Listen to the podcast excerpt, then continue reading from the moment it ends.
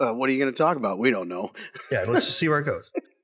We are uh, excited to come to you from the spring meeting for AICC in lovely Palm Springs, California, at the JW Marriott Desert Springs. We have a, a very exciting lineup over the next three days.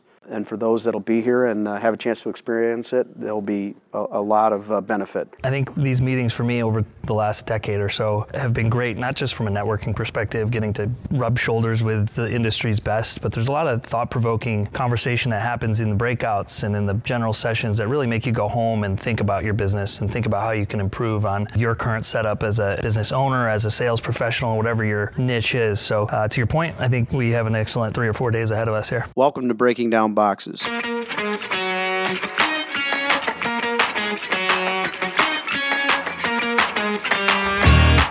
I'm Gene Marino with Akers Packaging. And I'm Joe Morelli with Huston Patterson and Lewisburg Printing Company. We have compelling conversations with successful entrepreneurs in the packaging space. Welcome to the third episode of Breaking Down Boxes. I think we've gotten very positive response from the from the first couple of episodes. Uh, Greg Tucker, just his business philosophy and uh, and management style uh, very well received. And and as we alluded in, in the podcast we've both known Greg a long time. And uh, just to hear the story and, and a chance to share it to a bigger audience was great. I can't get over where he came from you know the fact that he took that business from what it was to what it currently is in today's market. And, and you just go on their LinkedIn page go on their website and see how innovative they are. And just hearing how he's built that company into what it currently is, is was pretty impressive. Absolutely. It's a really impressive story. If they ever get a chance to meet him, ask questions because I think he'll give you a, a, genuine response. Yeah, I agree. I feel like Greg epitomizes this uh, the ownership and responsibility of creating continuity and leadership, and and that manifests itself in so many different ways.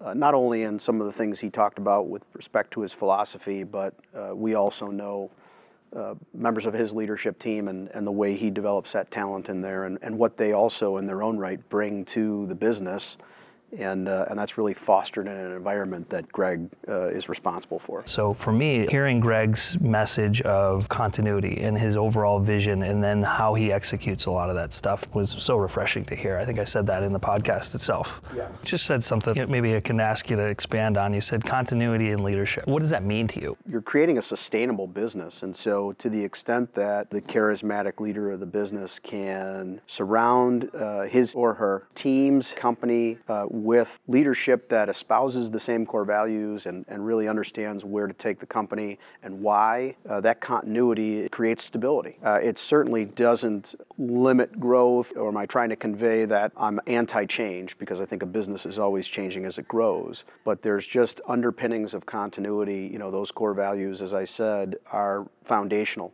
uh, pillars to the business. And so, you know, from my perspective, I think it just uh, creates uh, an environment that people can understand for the long haul, that it's beyond just what the next six or nine months hold for us, but sustainable and long term. So many things pop into my mind when you think of continuity in leadership. To me, I think of some of the worst leaders, and maybe not necessarily in our industry, but growing up. I relate a lot of what I do today to kind of my background in sports. I think I've mentioned a number of times over the past couple podcasts about playing soccer professionally, and I did that for four years, playing at a high level uh, in whether it was in college or at the professional level, and you're around a lot of leaders and coaches, quote unquote, at the highest level. And, and some of those were really good leaders. And I ran into honestly a lot of bad leaders as well, yeah. not just coaches, but players that considered themselves leaders. So I, I, think back to those times, it might be relevant to give you a few examples about maybe some good leadership examples I saw that maybe impacted my career, and then maybe some bad ones as well. Yeah. From a bad standpoint, a lot of it comes down to communication. Mm. I was playing in Virginia at the time, and we had a game on a Wednesday night in Atlanta. The following Saturday, we were playing in Montreal, and the Montreal game was big because it was a TV game. This was in the early 2000s, so we had like one or two TV games a year. And so this was a big deal because Montreal always got a big crowd. It was a TV game my parents and a lot of people could watch. So I was really stoked about that upcoming game. And in Atlanta, I played really well. In the days leading up to the Montreal game, I played really well in training. I was training with the starters.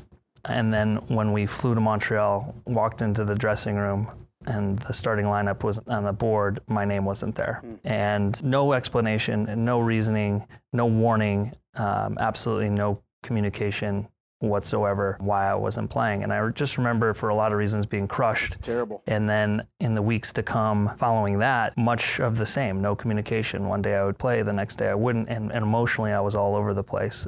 Ultimately, the coach got fired and he, he, he was not a good human being. But I look back on it and thinking to myself, the communication aspect, all he would have had to do is talk to me about why I wasn't playing or an expectation level that I should have had. And he wasn't a good communicator. And, and I just felt crushed because of his poor leadership. Yeah. Another one, this one was kind of mind games, and, and ultimately some of these people play mind games with uh, players, and I think a lot of employers can sometimes play mind games with employees. So this is another one that really sticks out to me. Before I played in college, it was actually during my time as a youth player and I was being recruited. I played at University of Illinois at Chicago, but in the years leading up to me committing there, really wanted to go to Michigan State and my club coach knew that. We had a lot of discussions about me playing there and wanting to play there. The Michigan State coach was interested and wanted to come out to practice. Bear with me as I talk soccer because I know it's not interesting to a lot of you, so bear with me for a second, but I, I played right back, right defense. So what that requires is to be strong on your right foot. You had to be very competent when the ball came to you on your right foot.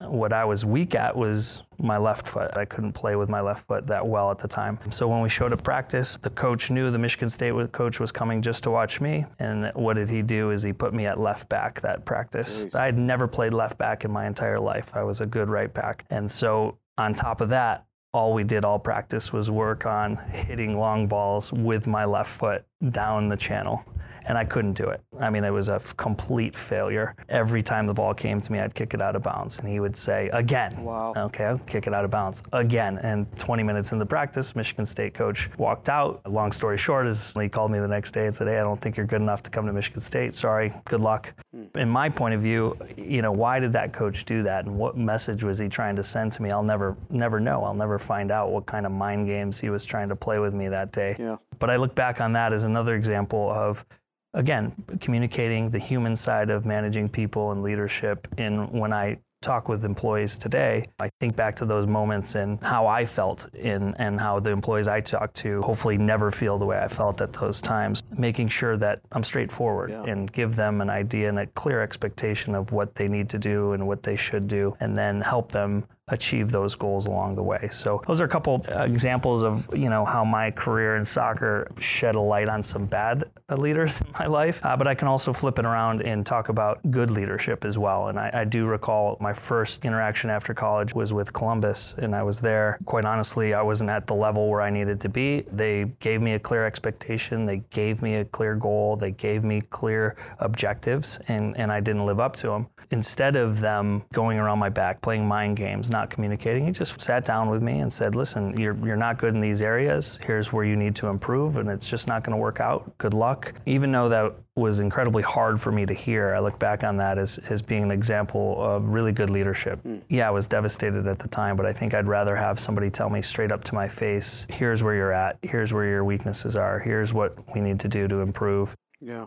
You know, at the end of the day, you can interchange leader, coach, teacher, you know, I think they're all synonymous. And as you said, you learn as much from a bad coach or a bad teacher as you do from a good one. So I think uh, to anybody who's uh, entry level leader, coach, teacher, at the end of the day, you have to build your own personal approach and you got to be able to take from the good and learn from the bad in order to develop your own body of work. I feel like you know those times as a coach or as a player for me it opened my eyes to how to to lead how to manage people both good and bad. Something i will never forget in my lifetime. After my playing days were done um, i was at the time probably in my mid 20s early 20s coaching youth players. And i was working with a group of extremely talented um, like 16, 17 year old girls. Most of them were athletes that were going to go on a scholarship to play at various Division One universities. Following the season, I recall getting an invitation from one of the girls to go to her on her signing party at her high school. The, the high school did a little ceremony and honored the kids that had signed Division One scholarships. Yeah. Not uncommon for coaches to be invited to those kind of things. So I showed up. She showed me around the trophy case with her parents, and then I watched the ceremony. And following the ceremony, she gave me a, a little card. To be honest with you, I was like, okay, well, this is kind of strange, but okay. You know, she said to me me, Don't open this now. I want you to open it later. And I'm thinking, Oh gosh, a lot of things were going through my mind. So I get into my car and I open this card and it said, Coach Joe, I was going through a very difficult time in my life when you started coaching me. And I just wanted to say thank you because without your involvement in my life, I don't know what would have happened to me. Hmm. And that blew me away. I was shocked. And, and I started thinking back, like, what did I do? The next time I saw her, I said, I'm grateful that you said those things, but what did I do? And, and she said to me, all you did was ask how my day was. Before practice started, I would say, Jenna, how was your day? How was, how was class? How was school?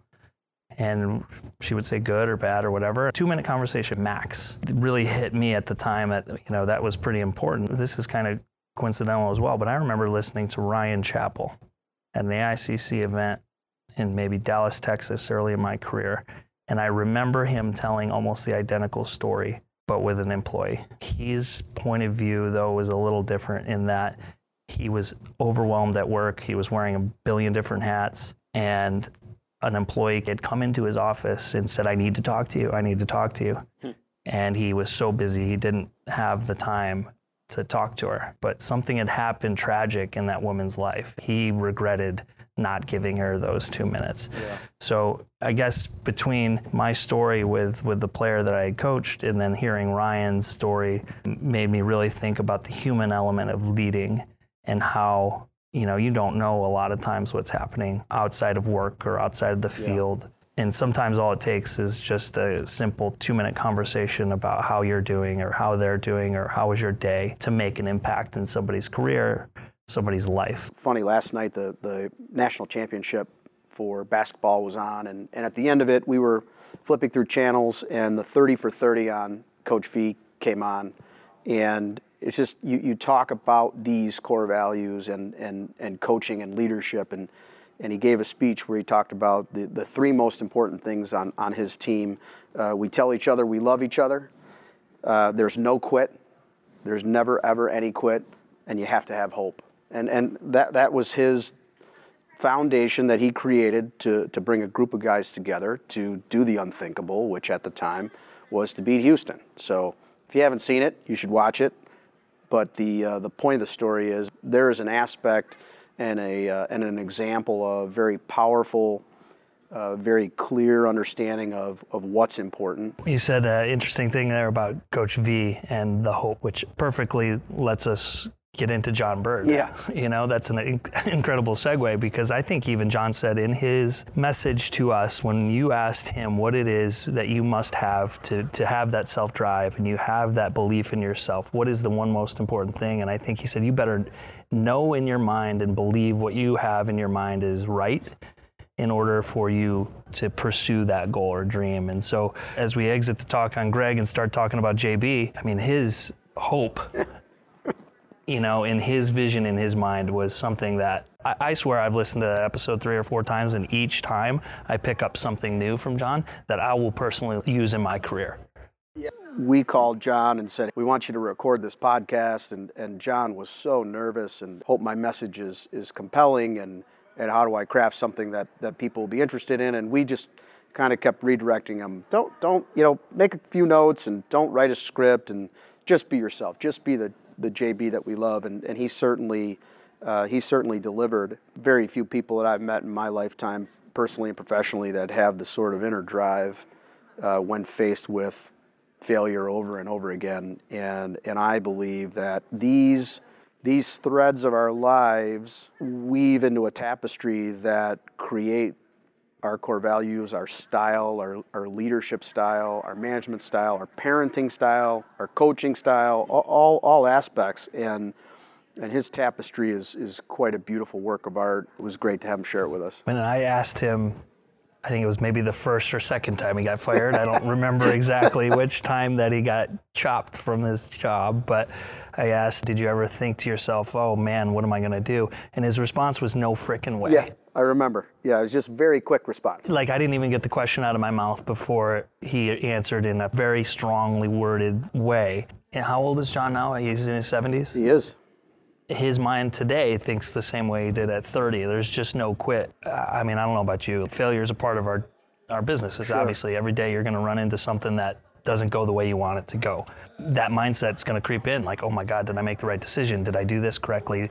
Am I leading the company in the right way? I don't think that guy ever once said, I'm not doing the right thing. Like, this is what's right. Yeah. I can't say I've been that way in my career. There's been a number of doubtful moments in my life that I've said, geez, am I doing this right? Like, am I really, those. yeah, like, am I Yeah. really doing this correct? Am I really on the right path? And then I don't know if that ever believe, came- baby. I guess. And I mean, he believes, uh, which was, was, was an incredible thing. So you you kind of hit on something very interesting, and, and I think you know you have some recent exciting news uh, about your business. May, maybe you can share uh, a little bit about what's occurred, and you're about to bring uh, two cultures together. Maybe uh, some of your responsibilities at the company, and, and what you think is going to be important here from from an onboarding perspective. You know, I won't bore everybody with the Huston Patterson story, but recently my father in law, Tanya's dad, uh, decided to retire. And we wanted to grow the business. Uh, we had big goals and aspirations. And he wanted us to achieve those goals, but didn't want to put any more money in. So Tanya and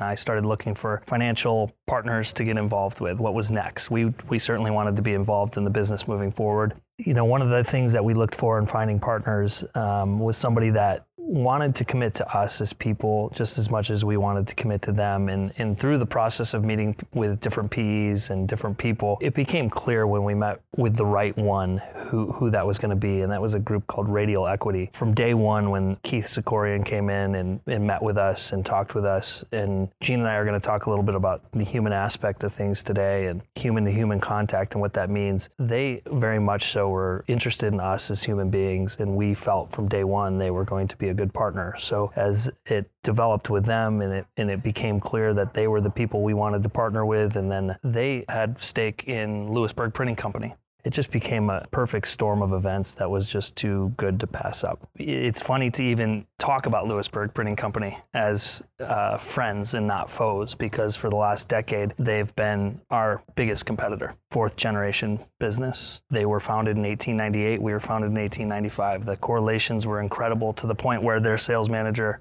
is the son-in-law as am I. So there are a number of corresponding aspects to our businesses. So once we found this perfect fit, it was just a matter of getting this deal done to make sure we put our two businesses together. So this is new. Obviously, it's only a couple weeks in. We're still in the honeymoon phase, but as we start to integrate our synergies and start to work together and try to tap into the potential that this is, has, it's opened our eyes to how many, literally thousands of things at this point that we need to get dialed in and lead the combined entities group down the right path. Honestly, eager to talk to you and other people now that this is public news because people with experience will be able to guide us. But it's definitely you're staring up at the mountain right now. Yeah. You know, and you've been in these p- positions where you got thousands of things to do. Where do you start? Yeah. So fortunately, we have a good executive management team now with timelines in place. We have a checklist of things to do, and we're just really eager to get moving on this Yeah. thing.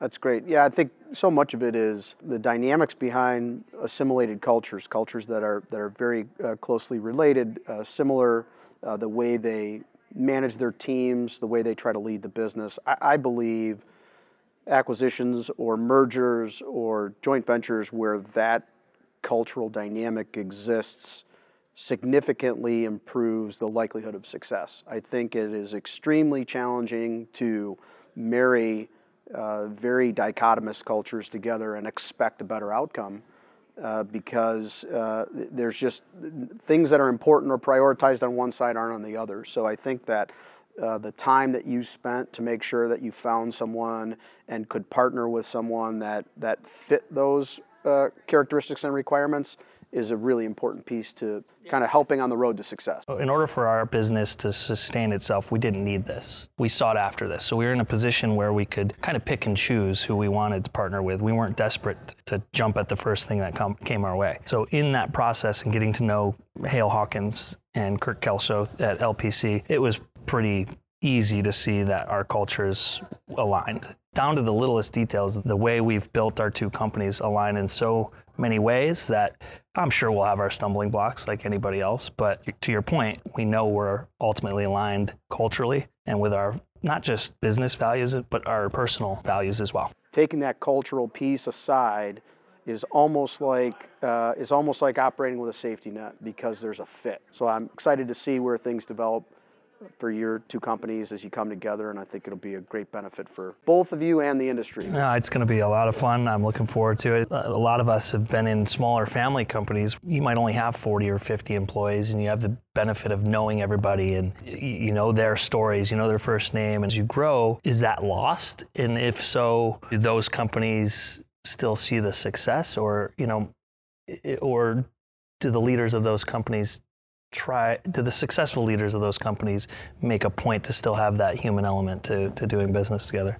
That's a great question. I mean, there there's no doubt that complexity increases exponentially as you expand your employee base and your physical locations and potentially for some uh, different industries. And those challenges are met through this dynamic of embodying those core values. So if you think about the concept behind uh, behind that that framework, you have a leader of the organization, and, and alongside uh, their leadership team, they've crafted these core values that they've embodied, that they're hire, firing, and rewarding and recognizing accordingly, and that begins to uh, permeate the organization and and drip down the organization. So you know, how do you manage those complexities? On-site visits, uh, periodic quarterly lunches, um, and, and there's a lot of work that goes into that. But when, you know, the owner drives and, and, and believes in the same sets of values that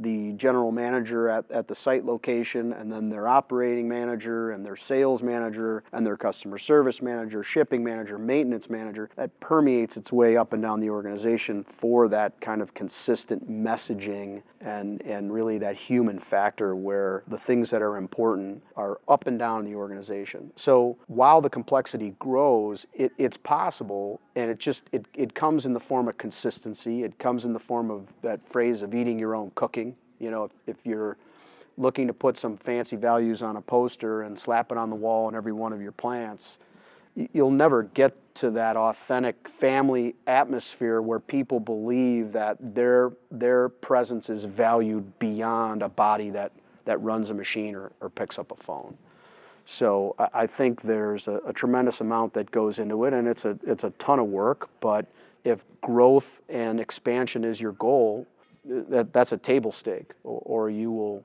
you will consistently uh, struggle with trying to find talent that wants to stay in the organization.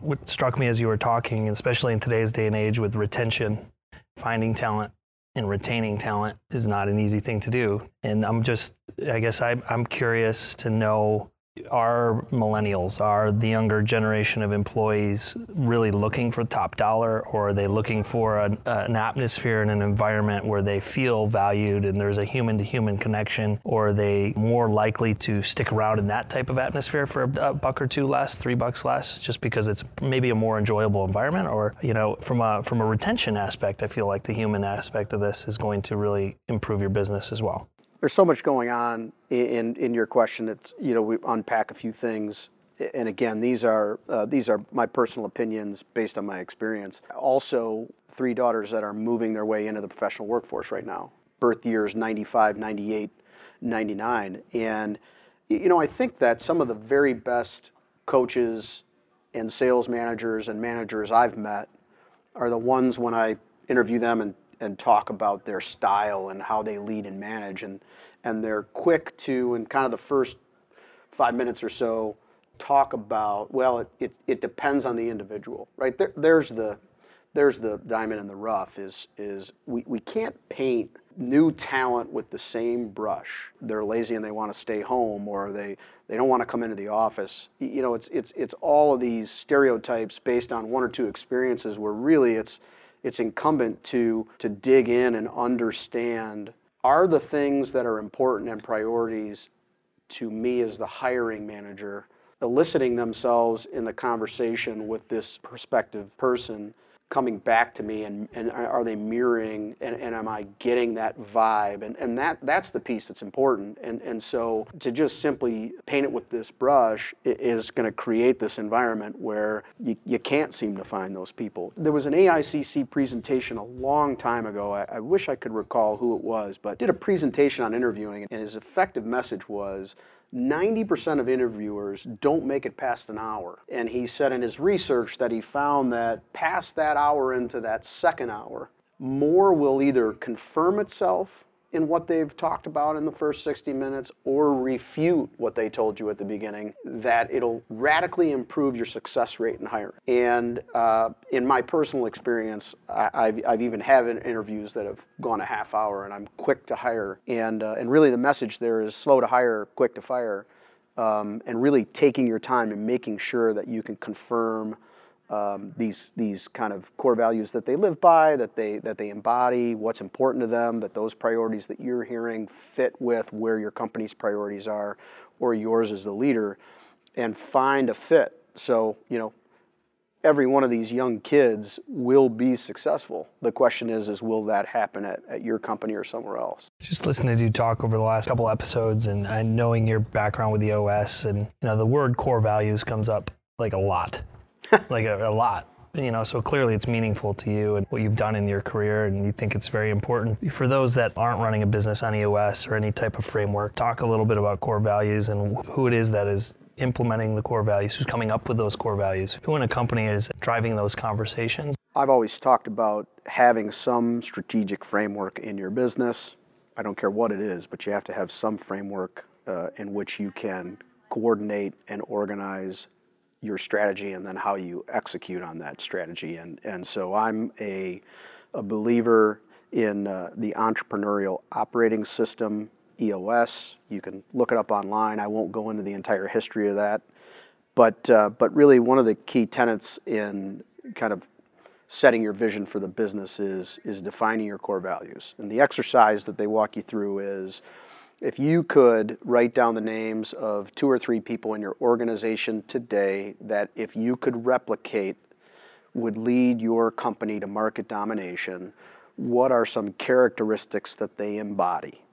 So this is not an exercise of what characteristics you, they aspire to have, but what they actually embody. And so you you spend this time with uh, with your leadership team, uh, kind of crafting this list, and then you you share well, who did you have, Joe? Who did you put down as, as your people that you would replicate? And Gene, who did you put down? And, and what were those kind of characteristics that you talked about? And you, you hone this, this kind of list down to maybe three to seven. And then what you do is you begin to measure everyone in the organization in accordance with those core values and some sort of uh, minimum requirement. Okay, so, so what is it that we'd like to see? And, and ultimately you will have a, a, a, small basket, hopefully it's not very large, of folks in the organization that are just the wrong people. So it certainly doesn't mean to say that they're not good people, they're not great citizens, they just don't fit within the framework of the organization.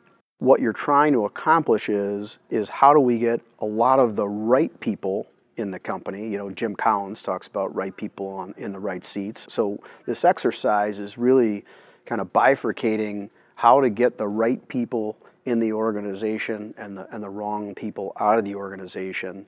Because at, at the end of the day, the, the, the philosophy is that the wrong people like cancer kind of eat you from the inside out. They, they, have a way of really kind of not not jibing with the message or the values, and, and it becomes uh, disconcerting kind of this this underpinning that takes place. And so, if you could first find the right people, then you can get them in the right seat.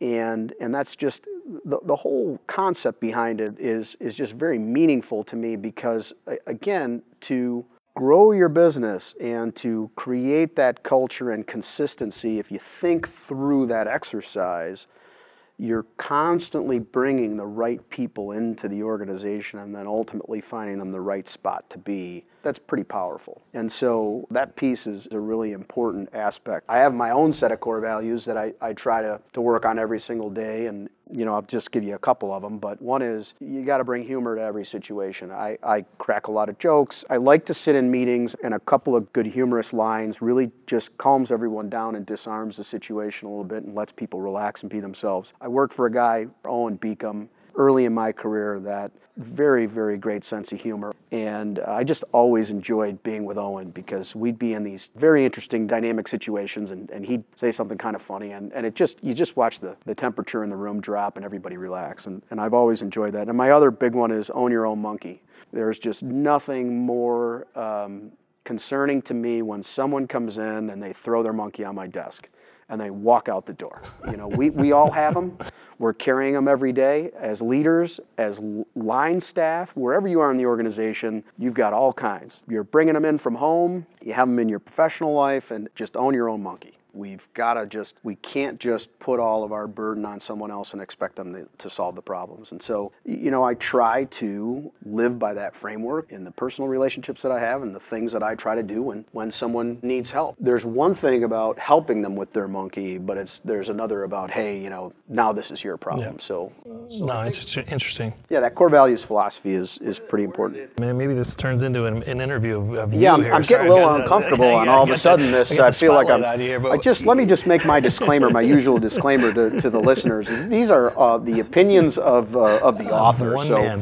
one man. Please uh, please save your hate mail for uh, for another podcast. What uh, where did where did your interest in the framework and the strategic framework and the EOS system, where did that, when did that develop? Where did that come from? Is it through time? Is there any, a specific experience in your career where you just said, okay, this is the right way to go. I'm going to dive in and be fully committed to it. Interpac, owned by a private equity firm, and, and we were really trying to put frameworks in place without a structure. I was new to EOS, did not know about it, and we were working on all of these dynamics. You know, what is our vision? Where are we going? What are our core values, what's important to us, how do we create a weekly cadence. And it's just really kind of a hard thing to do organically uh, within an organization. And, so let me just quickly yeah. stop you because I feel like you know you're talking right right there about trying to implement all these things, and you're like like I said earlier, staring up at a mountaintop that might be pretty damn big, and here you are new to the Interpac you at this point, I assume was early in the. In... No, actually. Oh, jeez. No, okay. Yeah, yeah. But I think your your point is a good one. You know, I've always enjoyed a challenge. Yeah. So my longest and uh, and and most um, consistent uh, messages it's not a sprint it's a marathon and i think that a lot of that maybe comes from my athletic uh, background in wrestling, the long-standing joke of wrestling is it's not fun; it's fulfilling. So no one really enjoys, um, you, rolling you know, around, ro- rolling around and, and, and, you know, basically, if, if anyone saw any of the footage from the NCAA national championships this year, they do a montage of the faces of the champions at the end, and uh, there is more bruising and stitching on the faces of those uh, young men and women that it's truly amazing. But I think that's kind of always brought this mindset of just every day is another day to just kind of improve on what you're working on, and it wasn't a question of whether or not uh, you know the mountain was this high. We just knew we had to start climbing in order to make all the things we're talking about to attract good talent and get into new markets and grow. And when when all those things are exciting and passionate, the money comes. If it's all about, you know, how you generate another five bucks to the bottom line and, and, things like that, I think you lose sight of, of why you're doing what you're doing. And so that was our mindset. We were owned by a private equity firm, but we had to behave like businessmen that had a, a plan and a direction. And so that was something I had to learn the hard way. My first time as the leader of Interpac, owned by a private equity firm, I, I got wrapped up into how we produce these numbers. And a couple of mentors of mine really just said, look, where are you going? How are you going to get there, who's going to help you get there, and why is this important? All the rest of that stuff is going to come. And so it was still very daunting. You can't go halfway up a mountain, you know what I mean? Yeah. It, so we kind of saw that stuff really quickly. You know, ultimately, the decision was made to sell the company. That, that was a successful transition. And I joined this private equity firm that owned us. And the interesting part was we were I was introduced to the book and there's a uh, an annual organizational checklist that's done by EOS. And I'm in a Starbucks and I'm kind of cackling like a crazy person because they're asking all these questions that we were we were asking ourselves. Is there a clear vision that everyone understands in the business? How do you regularly communicate with your people? And it, it just dawned on me. I was like, this this is just an amazing framework. So you know, fast forward to being at the private equity firm and, and one of the general partners in the firm, a, a, guy by the name of Brendan Anderson. Brendan has this unique style about him where he gets the fact that you have to have this singular focus and passion for your for your strategy. I used to tell him he was a bulldog because he would just drive me into this conversation of where are we going. And so when Interpac got sold and I joined the private equity firm, Brendan was was trying to create a framework within the portfolio companies where they would all speak the same language and all have the same framework and that we would be able to understand that framework as well as they did. And I had met an EOS implementer in Chicago, a, a gentleman by the name of renee Bohr, and we wound up uh, all being trained as implementers. So we felt that we had to eat our own cooking. We had to implement EOS at the private equity firm. We had to all become uh, certified implementers to understand what was going to take place with these portfolio companies. And then we would seek out companies to purchase and bring into the fold that were willing and interested in implementing EOS, and uh, and it really it really took off. And I left the firm to uh, to go back into the box business, but but Brendan really took it in a whole other direction. And they would have annual meetings with their CEOs that are all in this framework, and, and they're all excited about implementing it and what they're doing in their organizations, and it, and it really became something special. Maybe we talked about it in our previous podcast, or I don't know, maybe it was a just call between you and I. And when you invest in those types of practices and frameworks and you engage in them and implement all these things and stay on top of them and continually push forward, the results come. And I heard you say a few minutes ago, you know, the money will come, and yeah. in the same respect, results will come if you implement them. And it, I look back at almost 10 years ago now, I pat my wife on the back for a minute. Don't tell her I'm doing that because she'll she'll take it to another level that I'm complimenting her. But she doesn't listen know, to this we, podcast, so yeah, no, I, she's, I was banking on her to be the only listener. But, uh, no, she, you know, we were put into a situation a couple of years back uh, now where her dad get out of the day to day, so put her in charge. Unbelievable opportunity, but when we started opening doors and pulling back the sheets and seeing what was actually there, you know, there was a lot of s- strategic framework that needed to be implemented in order for us to see success. Like we realized it right away. So to your point, you know, once we implemented it, once she started putting her plan in place and people bought in, you know, it took a little bit of time, but within a relatively quick time frame, we went from kind of being a mess in the books to having our most successful year, top line and bottom line. And then really quickly, people started to buy in because the results came. So it kind of, that, that success kind of just snowballed. Yes. And once people started seeing those results, it just, I wouldn't say easy because you obviously have to stay on top of it. Obviously, it's a, a lot of work, but relatively speaking, once we got things up and running, it, the success came fairly quickly. To your point, I mean, when when we talk about, hey, you know, you, put a framework in place and the, and the money will come. You know, what are you passionate about? The money will come. I, I think what, what's important to understand there is the detail that goes into Absolutely. the clarity behind yeah. what is your strategic differentiator. When you start asking uh, your leadership team those questions and you could clearly define why you're different than your competition, you're now selling something into the marketplace that has value. So it's the clarity that comes from answering all these questions and really defining who you are and, and why you're different and, and what you bring to the marketplace and, and identifying in a clear way what your customer looks like and how they behave and where they are and what's important that they're looking for in the offering. It's putting that together and then living within that framework is what helps you get to where you need to go to. I'm not we're, we're not simply talking about hey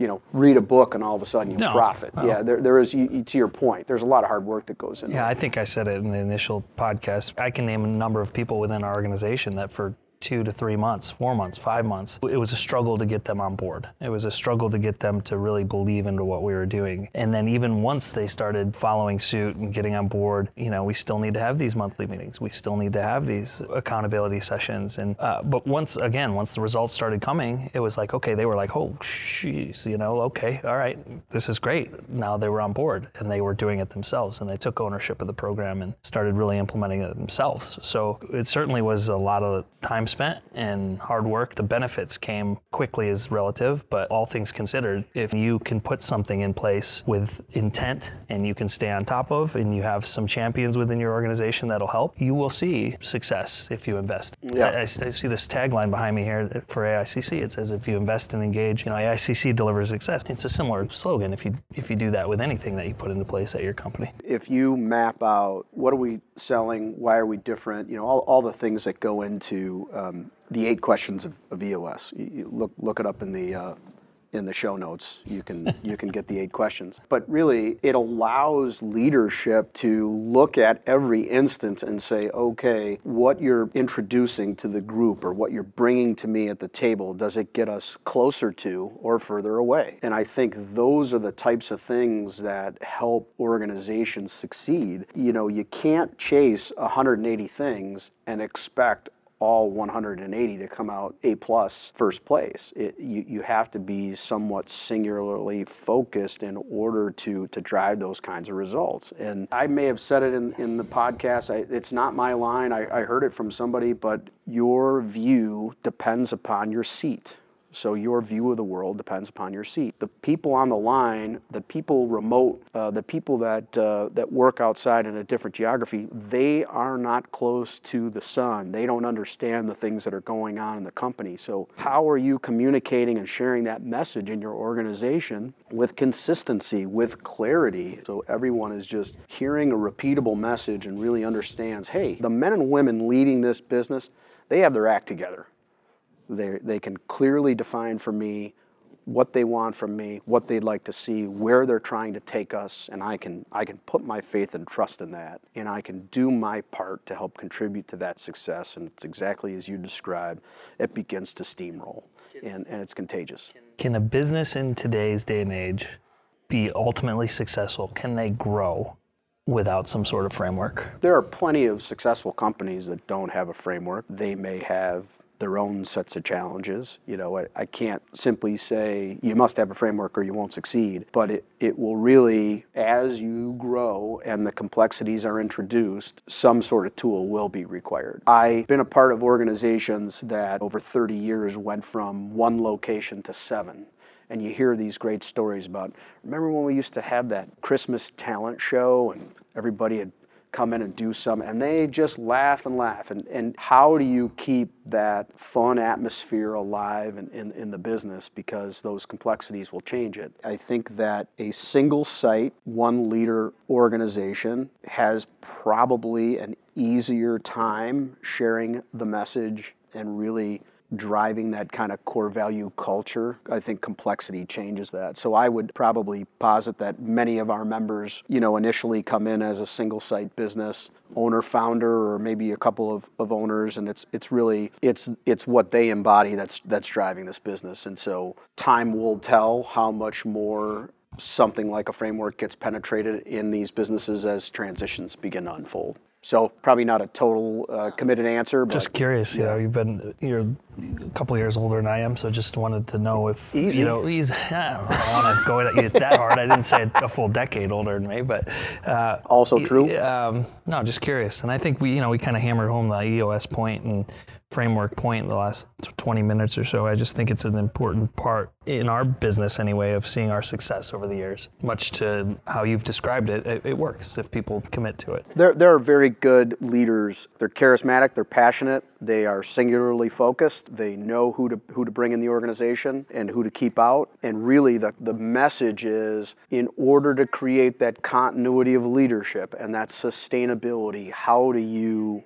memorialize that framework, put it in writing, get everybody on the same page so as that business grows, you do not become the, the bottleneck of decision making. I think uh, Sean McDermott is going to uh, give a presentation uh, on Thursday to our group. Sean is the founder of a company called the Traction Group uh, in Chicago. Um, worked in banking as, as I did. That's where we originally met. Subsequent to that, uh, ran and, and operated two successful businesses, one as an executive, one as an owner. So he gets it and, and now he's a, an EOS implementer, but he'll talk about the ability of a business to really thrive off of the energy of the founder. It's continuity, it's making it to that next 25, 50 years and, and beyond. And some businesses are happy uh, to have that charismatic leader, and when they're ready to, to close the doors, they'll just pack up the tent and go home. But, but there are many who look to this team that has been loyal and hardworking and committed to the organization, uh, helping them into their next generation generation as well. So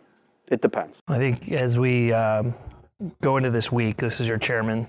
This is this is your meeting. This yes. is this is your chairmanship year, and I mean, what is something you want to see people get out of this this week? Bill Nye, the science guy, I, I know my kids grew up watching him. He, you know, he says you learn from every interaction. And, and I absolutely love that. We, we have a chance. We've got a great turnout this week, and I, I, just would love it if, if, if people can take one or two things away from the speakers, from our suppliers, from their peers, and, uh, and really take it back to their shop and let everyone benefit from the knowledge. And, and that to me would, would mean a successful meeting we're looking forward to it. Well, I guess as we wrap this up a little bit and maybe look forward to the next couple podcasts and some of the guests that we have coming on in the, the near future, you know, if we don't want to drop any names, but really some good stories behind the way they've they've built their business over the last 20, 30 years. I also think we have some people coming on in the next couple episodes that are going to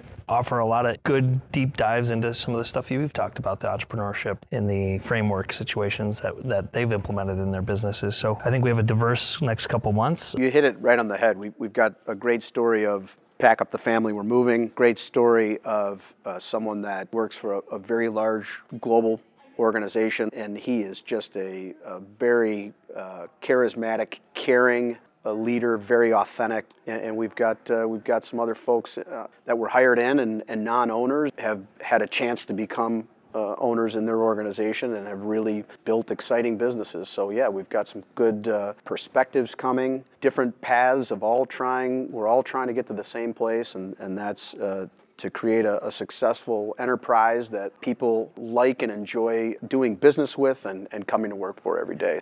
Breaking down boxes. New shows will drop the first Monday of every month. Remember to subscribe, rate, and review wherever you listen to podcasts.